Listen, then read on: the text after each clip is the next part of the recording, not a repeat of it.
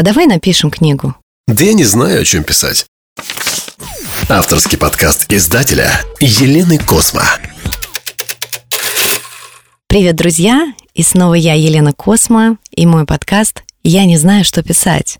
И сегодня мы продолжаем э, диалог с Катей Седовой, поговорим о том, э, что ее натолкнуло написать книгу. Она сейчас в процессе, я знаю об этом. Да, здравствуйте. Здравствуйте. А, и э, хочу спросить у тебя, Кать, ты так долго хотела написать книгу, какой момент ты все-таки вот поняла, что все, надо все бросить и начать это делать? Ты знаешь, а, я проходила разные стадии. Вообще, ну, как бы я человек в целом пишущий. Ну, я работала журналистом, корреспондентом, а, потом э, писала сценарий для документальных фильмов, которые сама же там, да, и снимала. А потом очень хорошо люблю писать там, не знаю, вести свой там профиль, да, э, и писать э, посты. Ну, то есть мне это как бы достаточно достаточно такая, ну, вещь легкая. Но, как, у, наверное, у многих твоих э, авторов, которые приходили к тебе в издательство, да, всегда такой вот а, пунктик, незакрытый гештальт. Ну как же, у меня до сих пор нет книги. Как же, как же, да, я пишу, да, мне нужна книга. Вот. Ну и плюс, знаешь, экспертная. И а, одна моя знакомая сказала, слушай, а, прежде чем ты там соберешься писать книгу века, великую книгу, это время, может быть, не наступит никогда, напиши про то, что ты знаешь. Ну, например, в тот момент я вела там курс по речи, по голосу, по управлению голосом, как раскрыть свой голос, как не бояться там у микрофона говорить и так далее, и так далее. Ты знаешь, э, я вот когда у меня ты очень в одном из выпусков подкаста сказала классную вещь. Ты сказала, что не должны быть большие ожидания. Когда у нас огромные ожидания от своих собственных там фраз или еще чего-то, то это может быть большим таким затыком. затыком. Да, человек просто не начинает писать, потому что он пишет фразу, она ему не нравится, он начинает ее переписывать, все, и на этом он закончился. И он перестает, то есть не, просто ничего не делает. И поскольку я подумала, ну хорошо, моя великая книга впереди, вот. А это я, ну, напишу, что мне не проблема такой нон-фикшн-то написать про голос, э, по большому счету, это то же самое, что я пишу для курса. Примерно только, ну, чуть больше, наверное, как-то с обращением вот к аудитории. Я ее написала за месяц. И э, она мне не понравилась. А, но мне понравилось то, что, оказывается, книгу написать легко. То есть э, я эту книгу даже публиковать, наверное, не буду, потому что, наверное, она уже где-то и устарела по каким-то моментам. Все течет, все меняется. И сегодня, когда доминируют вертикальные короткие форматы, рилсы, э, до этого были тиктоки, ну, сейчас в России тиктоки не особенно, да. Вот, я просто к тому, что я понимаю, что многие даже приемы, которые я там даю для проявления в медиа, там, в social медиа, они уже устарели. Но спасибо той моей прекрасной знакомой, которая вообще э, вот этот вот мне психологический прием дала, и я поняла, что я могу писать. И теперь без больших ожиданий, без ощущения, что я сейчас там создам какой-то шедевр, что это будет там «Мастер Маргарита номер два», я просто стала писать ту книгу, которую я хотела всегда написать. И она мне легко идет. Поэтому скоро я к тебе приду ее издавать. Вот. вот смотри, по поводу психологических приемов. На самом деле, когда мы говорим про писательство, психологические приемы, они здесь играют э, главенствующую роль. Есть такой синдром самозванца. О, да. О, да. А, и недавно я узнала, что на самом деле никакого синдрома самозванца нет. А есть просто то, что, чему нас научили в детстве. У нас какие-то вот появились э, навыки такие, не проявляться, не высовываться, то есть, скажем так, антинавыки, да?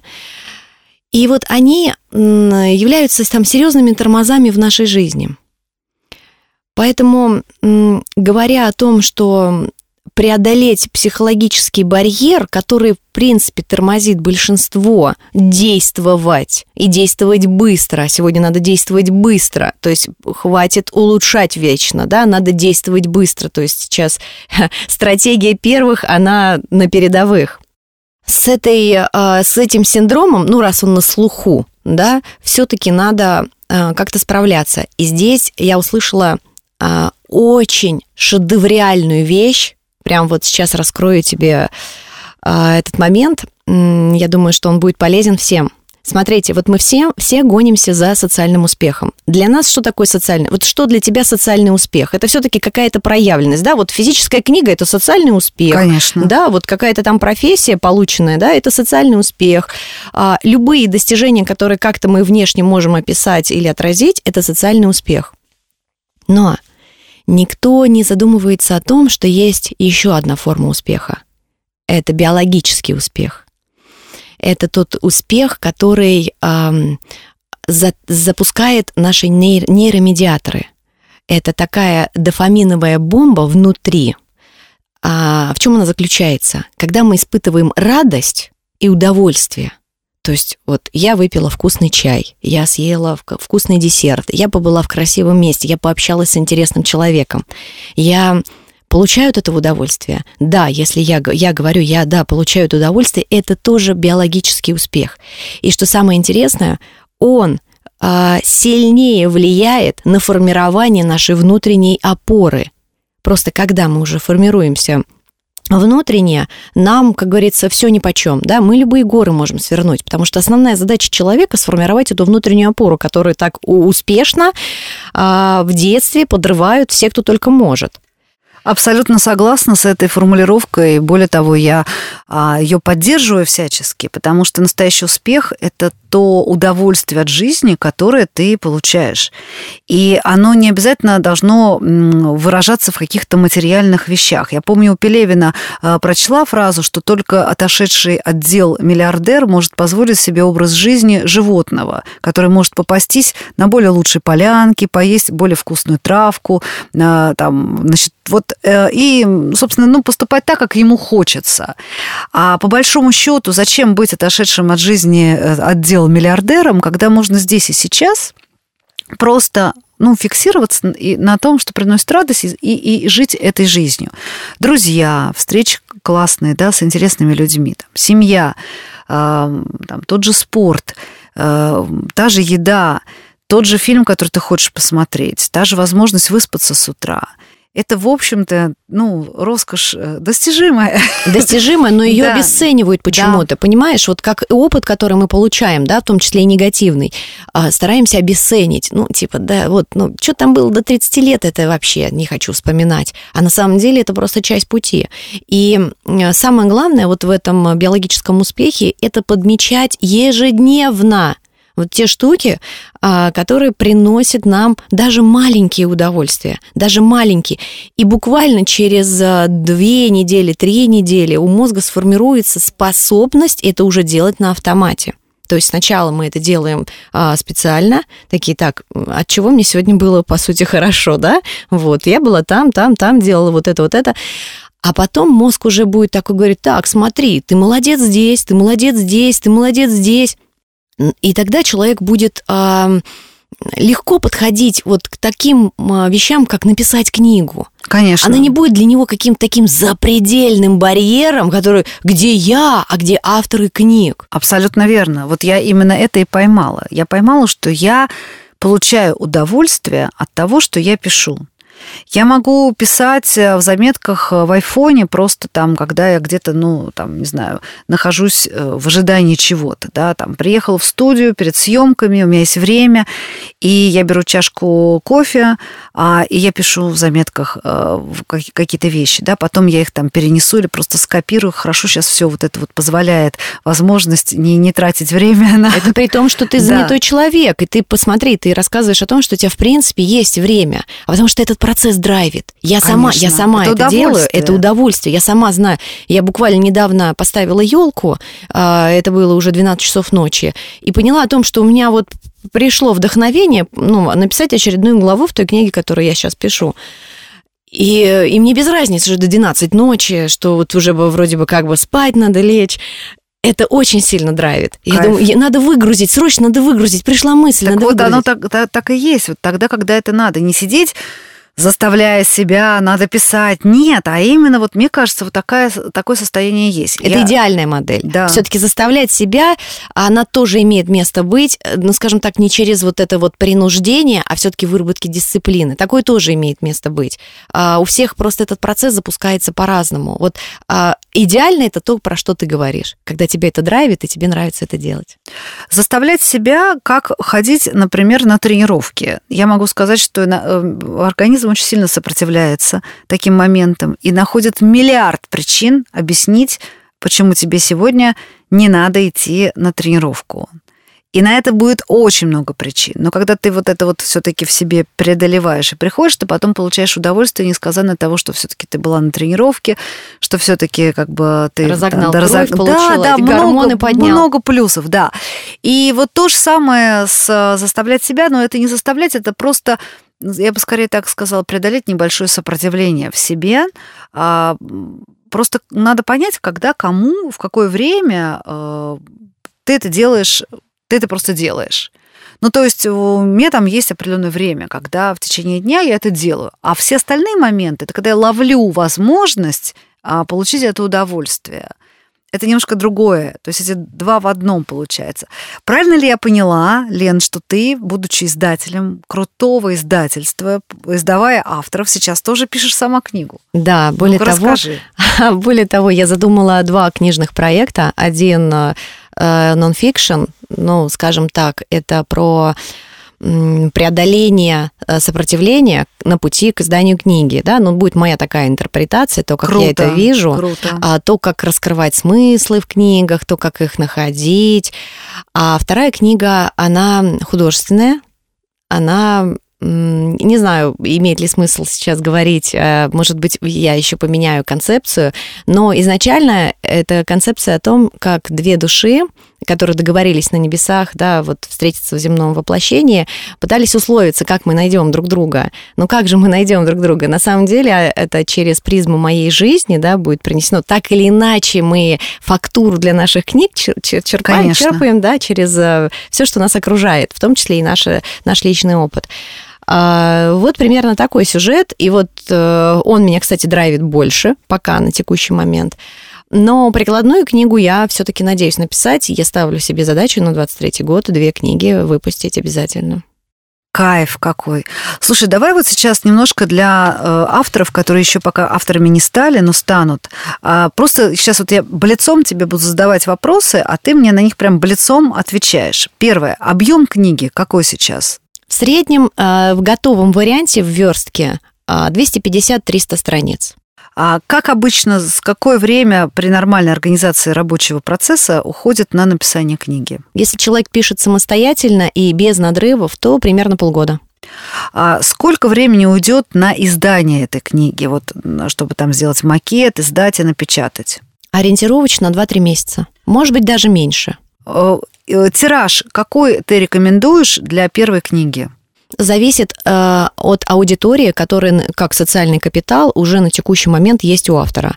Можно начать даже с 50 экземпляров. Как правило, как правило, авторы печатают, ну, примерно по 500 потому что социальный капитал уже накоплен, и процесс написания книги, он уже провоцирует автора этот со- социальный капитал собирать, а, транслировать миру о том, что идет процесс, транслировать миру о том, что какие будут смыслы туда заложены, то есть цеплять на, нек- на некие крючки и а, подогревать э, интерес к выходу книги. Поэтому, ну, примерно 500 где-то. Хотя на самом деле а, мы все знаем о том, что чем выше тираж, тем ниже себестоимость, но не всегда имеет смысл инвестировать большие средства сразу в большие тиражи. Но в частности, вот, да, вот в той, в той модели, которую я чаще всего транслирую. Э, Сколько, как правило, в среднем нужно от какой суммы отталкиваться на то, чтобы сдать и э, как бы книгу, да? То есть сколько нужно вложить э, именно денег?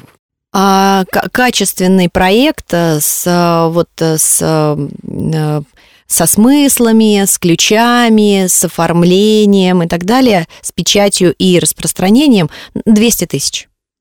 Ну, это абсолютно доступная сумма для человека, который состоялся во всем, кроме того, что у него нет книги. А, да и для более, так скажем, а, менее платежеспособных тоже категорий есть. А теперь скажи мне такую вещь. А в среднем стоимость книги, ну, я думаю, что мы все понимаем, за какие ну, суммы мы покупаем книги, там, заказываем их э, в интернет-магазинах или покупаем в книжных магазинах, но в среднем. То есть вот первый автор, то есть, вернее, первая книга у автора, да, он написал там какой-то нон-фикшн по своей экспертной теме.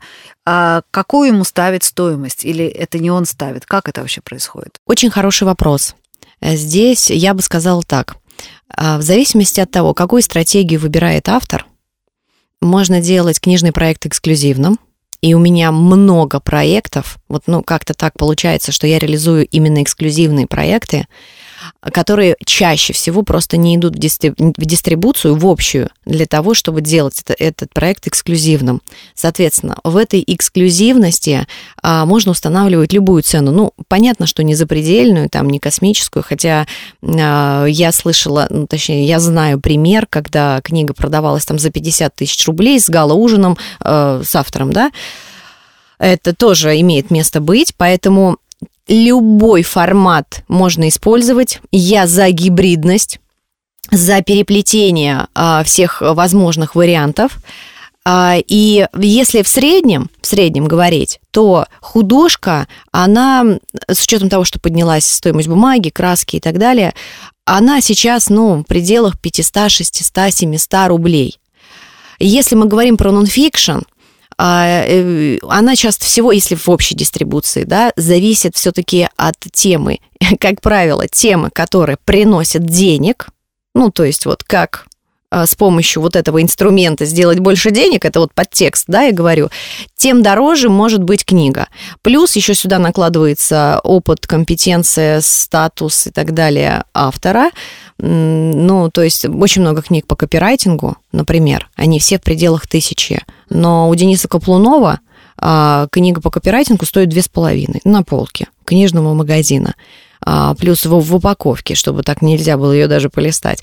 Ну, то есть вот э, тут, тут такая вот градация. У меня есть автор, автор, который реализует свои проекты э, значит, самостоятельно с 2013 года. Он уже издал четыре книги, три художественных, одну нехудожественную. И вот нехудожественную он продает, э, ну, продавал за 5 тысяч, кажется, сейчас будет цена 7 он подогревает в собственном блоге в Инстаграм и в ВКонтакте интерес к этой книге, а это животрепещущий интерес мужско-женских отношений, потому что никак никто не может разобраться, как все-таки нам взаимодействовать. это самая такая тема крутая. Вот. Плюс сюда накладываются элементы 18+, что там, как там, совместимость, несовместимость. И таким вот образом а, еще плюс накладывается научный подход и его ультимативная, а, скажем так, позиция – которую он просто фундаментально держит и не меняет. А она позволяет ему делать такие ценники на книги, плюс, а художественные у него продается там тысячи и выше. Отлично. Ну, то есть он позволяет себе это, он, он сам это делает, у него на каждую книгу он ставит печать, и а, лично отправляет. Ну, возможно, он там что-то налаживает, какие-то процессы уже технические, но, но тем не менее, а, вот, такой, вот такую стратегию избрал автор. То есть в сегменте ценообразования может быть все что угодно. Супер. И вот здесь сразу а, выходит на первый план такой момент, как личный бренд, да, как бы ни была затаскана эта фраза. Ты сказала ключевое, что он подогревает интерес к этой книге в своем блоге, да, то есть он раскручивает, и люди, естественно, ждут. А неважно, уже то неважно, насколько она будет соответствовать ожиданиям этих людей, эта книга, но им интересно. То есть вот а, тоже момент такой э, из штампов прошлого. Многие думали, что вот я сейчас напишу гениальную книгу, и проснусь на следующий день знаменитостью. То есть как ее как сметут со всех полок магазинов, да, и вот просто вот все... Нет, такое а, не будет никогда. А, я это могу сказать вот просто вот по, потому, как я вижу, как проявляются люди. Чем бы они ни занимались, если они это, об этом рассказывают заранее, говорят, поддерживают там в своем блоге или еще что-то, то, конечно, они, под... они сами себя рекламируют. А что делает по продвижению твое издательство? Потому что чем э, еще интересно твое издательство, оно уникально, потому что оно не только работает с авторами, вот прям с первой встречи, с первой идеи, да, на протяжении всего процесса на печати и издания, но еще и занимается продвижением. Что это такое? Вот расскажи у тебя. Здесь э, очень важно понимать, что продвижение автора как вот личного бренда это одна история, а продвижение книги это другая история. Конечно, есть переплетение, но, скажем так, это два разных проекта. Поэтому э, когда автор заходит, мы начинаем с вопроса, да, как он, в общем-то, проявляется, что он делает, у него активная позиция или пассивная позиция, что он вообще хочет. А, и, безусловно, сегодня без активной позиции а, можно издать книгу для себя, своих родственников, какого-то своего ближайшего окружения. Либо а, стучаться в двери традиционных издательств, которые в какой-то момент возможно, могут поверить, поставить в график, через какое-то энное количество месяцев или лет и сдать. Ну, то есть, как бы шансы есть, но чаще всего вот на этом пути очень много людей выгорают и говорят, да ну его нафиг. Ну, то есть, настолько тернистый путь, хотя кто-то говорит, да нет, это просто-просто там поучаствуй, там поучаствуй. Да даже в одном конкурсе зарегистрироваться, ну, умучаешься, честно говоря. Но это имеет место быть. Для целеустремленных, да, это работает. Поэтому, если все-таки автор идет каким-то таким самостоятельным путем, где он может влиять и на текст, а, ну, понятно, в рамках правового поля, я всегда так говорю, да, а, и на текст влиять, и на обложку, а, потому что все-таки, да, иногда могут вас встроить в серию, чего вы, собственно, не очень хотите, да, это не всегда good, поэтому вот это вот проявление уникальности, а еще идентификации то есть вот э, в моем издательстве очень важный аспект, я считаю, я реализую в том, что я стараюсь делать э, проекты, которые идентифицируются с человеком, э, то есть как бы интегрируются. Вот смотришь на книгу и понимаешь, да, вот это этого человека, да, а вот сколько книг я вижу на просторах э, полок книжных, да, которые вот, вот смотришь на автора, смотришь на книгу, вот еще полное несоответствие. Угу. Это тоже один из элементов продвижения, потому что а, что влияет на покупку. Мы сами покупатели, да, вот если порассуждать, что влияет на покупку. Вот мы заходим в магазин или мы заходим на витрину интернет-магазина. Ну, чаще всего, если мы заходим в интернет-магазин, да даже и физический магазин, мы ищем уже ту книгу, о которой мы что-то знаем. Мы очень редко покупаем книгу а, вот так вот дай-ка гляну там, да, пошуршу по книжному, что есть. Есть, конечно, безусловно, когорта определенных людей, которые так и делают. Для них выкладки эти в магазинах. Для меня, кстати, эти выкладки посмотреть, ну, типа, что в тренде, как выглядят обложки, ну, просто вот там их... А я все время, мне грустно становится. Ты знаешь, с каждым годом мне все более и более грустно смотреть на выкладки. То есть реально иногда, ну, в какие-то, какое-то количество лет назад заходишь в книжный магазин, и вот на этих выкладках что-то бывает интересное. А сейчас там ну, просто сплошная попсня. То есть, по сути, там переписанные после сериалов, комиксов или а, там каких-то блокбастеров, созданные на основе этих блокбастеров книги. То есть прошел там, ну, условно говоря, Человек-паук, да, вот, а, и после и книга вот об этом, да, со свежим, а, со свежими фотками. И вот ну, вот прям грустно, реально. И хочется увидеть там что-то другое. А я тут что могу сказать? Ну, бывает так, что человек приходит, идет в какой-то определенный отдел, там, не знаю, в эзотерический, в исторический, в, там, допустим, там, не знаю, там все одно время... В научный. В научный. Кто-то хотел там какой финансовой грамотности или там по крипте научиться, да, или как там стать блогером. То есть э, вот идет, да, он, может быть, возьмет книгу незнакомого ему автора, но он возьмет, потому что ему эта тема вот э, заходит. Ну вот продолжая да. то, что я сейчас говорила, да, вот э, первое, конечно, то, что мы обычно ищем, то, что мы хотя бы где-то уже слышали по рекомендации, либо прочли, либо где-то вот там услышали. Я часто вот бываю там, если на каких-то презентациях нахожусь, конечно, мне там подогревает интерес, ну, ну, я бы купила. И я иду покупаю, это интересно, особенно если сейчас еще контакт с автором, он тебе ее подпишет, а это же правда. А вот эта вот э, энергия автора, вложенная в этот автограф, а он что-то весит. Это, наверное, как вот душа в нашем теле, да, а это имеет какой-то вес. Вот точно так же этот автограф в книге тоже что-то весит. А, хорошо, вот если, допустим, убрать какие-то рекомендации, вот если стоит задача, да, выбрать, ну, чтобы такое почитать, как мы ориентируемся? Конечно же, мы ориентируемся прежде всего по обложке, как и воспринимаем людей, да, по одежке. Точно так же на нас влияет вот каждый элемент обложки. Первая сторона, там вторая, а, а, корешок, все это на нас влияет. Что мы делаем следующим образом, следующим этапом? Мы открываем, смотрим оглавление. Ну, там, скроллим это оглавление, такие думаем, ну, ничего так, прочитали аннотацию. У каждого свой порядок.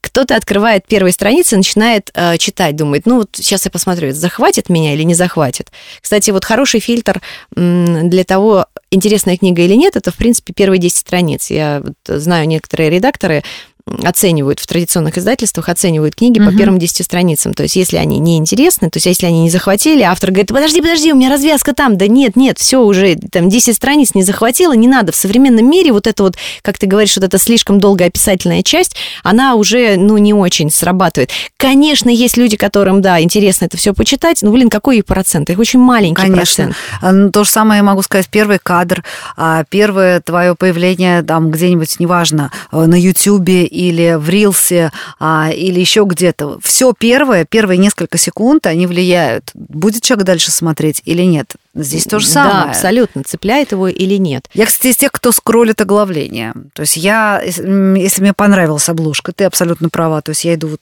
А, если я вижу какую-то пошлоту, но я имею в виду пошлоту не в смысле, что там показано что-то сексуальное, там может быть показано безумно сексуальное, но, но э, это, это показано тонко либо это показано пошло. И я сейчас не про секс. Это может быть просто какая-то липоватая вот обложка, я просто даже туда не загляну. Но название книги, конечно, обложка очень большое значение имеет. Я возьму ее в руки, и первым делом я открою ее с конца, или там, ну, где иногда бывает в начале оглавления, но в основном в конце. Открываю и смотрю название глав. Вот если мне интересно, вот так, я даже не буду читать текст. Я ее куплю. А, ну, и у меня редко бывали разочарования, если вот эти два пункта совпали. А еще же бывает зашло. визуальная составляющая, иллюстрации, например, угу. или цветные картинки. А еще бывает, знаешь, такая вот а, шуршащая бумага. Угу. Когда, когда приходят ко мне э, художественные книги в проект, я всегда говорю, только на пухлый будем печатать. Все такие, кто что такое пухлое? Что такое пухлое? Я говорю, ну, вот такая вот она с легким сливочным оттенком. Говорят, ну, а все белое, белое. Да говорю, не нужна белая. И вот это вот шуршание, вот эти этих страниц. Да, да. Это, это вызывает просто кайф. Вот буквально недавно автору уехала книга, и он говорит, Лена, ты была права, ты была права, вот эти вот сливочные страницы, они, во-первых, не так сильно режут глаз, и приятно читать текст. Они, они живые, они, они живые. белые, они офисные какие-то. Да, да, совершенно От них верно. вот ни, ничего, я даже помню как-то вот какая-то книга, которую я очень любила, сейчас не вспомню, как а, потом я ее потеряла, или кто-то меня взял почитать и заиграл, и я купила ее потом в другом издании, и она вообще не зашла, вот просто из-за того, что там были вот эти белые офисные страницы, и как-то вот все вот тускло.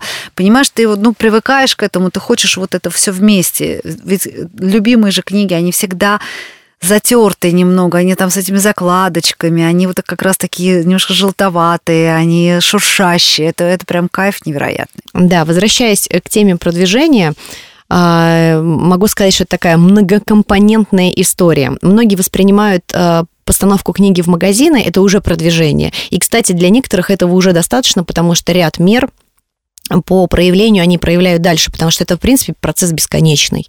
А, записывание рилзов, снятие видеороликов, а, постов, статей и так далее. Это процесс долгий, он не одномоментный. Невозможно там сказать, вот сейчас мы запускаемся в один месяц, все, мы сейчас взлетим и полетим. Нет, все, надо продолжать. Это вот как вот говорят, что из бюджета всегда 10% откладывайте на маркетинг, а то и 20%. А откладывайте, реинвестируйте, постоянно, постоянно делайте это постоянно. Другой момент, когда просто автор, да, и у него просто книга, сложно реинвестировать, потому что это не бизнес.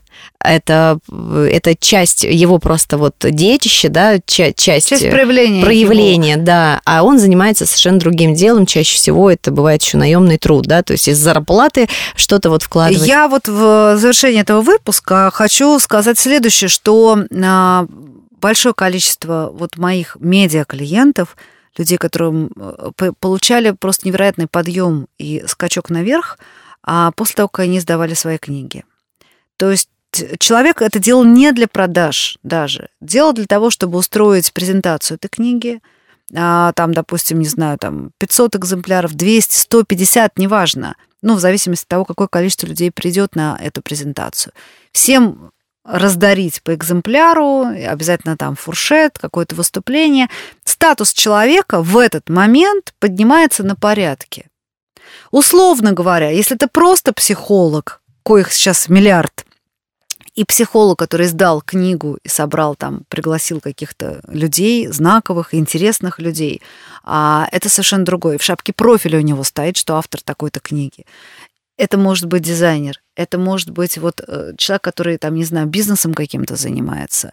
А, напомню, э, человек, который проявился, у него продуктовые магазины.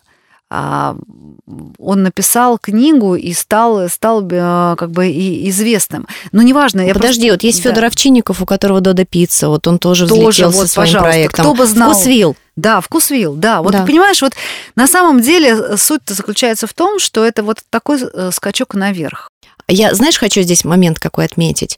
Очень важный, что как только вот это вот состояние потока человек славливает, когда пишет книгу, вот, да, ты говоришь, я кайфую от этого немножко, да, и ты, если вернуться назад, то вот это вот состояние потока, оно же нас на самом деле наполняет энергией. И если нас что-то наполняет энергией, значит, мы можем делать гораздо больше, чем могли раньше. Конечно. То есть мы э, способны на какие-то свершения. По сути, а, не надо линейно смотреть на книгу, как вот на процесс. Вот она написание, вот она редактура, вот она корректура. Нет вот это вот потоковое состояние, оно вас настолько вдохновляет, и вы даже вот отследите, пожалуйста, этот момент, что вот это вдохновение, оно же вас подхватывает на эту волну и проявляется во всех сферах вашей жизни.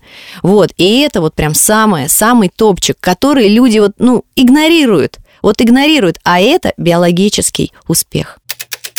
А давай напишем книгу. Да я не знаю, о чем писать. Авторский подкаст издателя Елены Космо.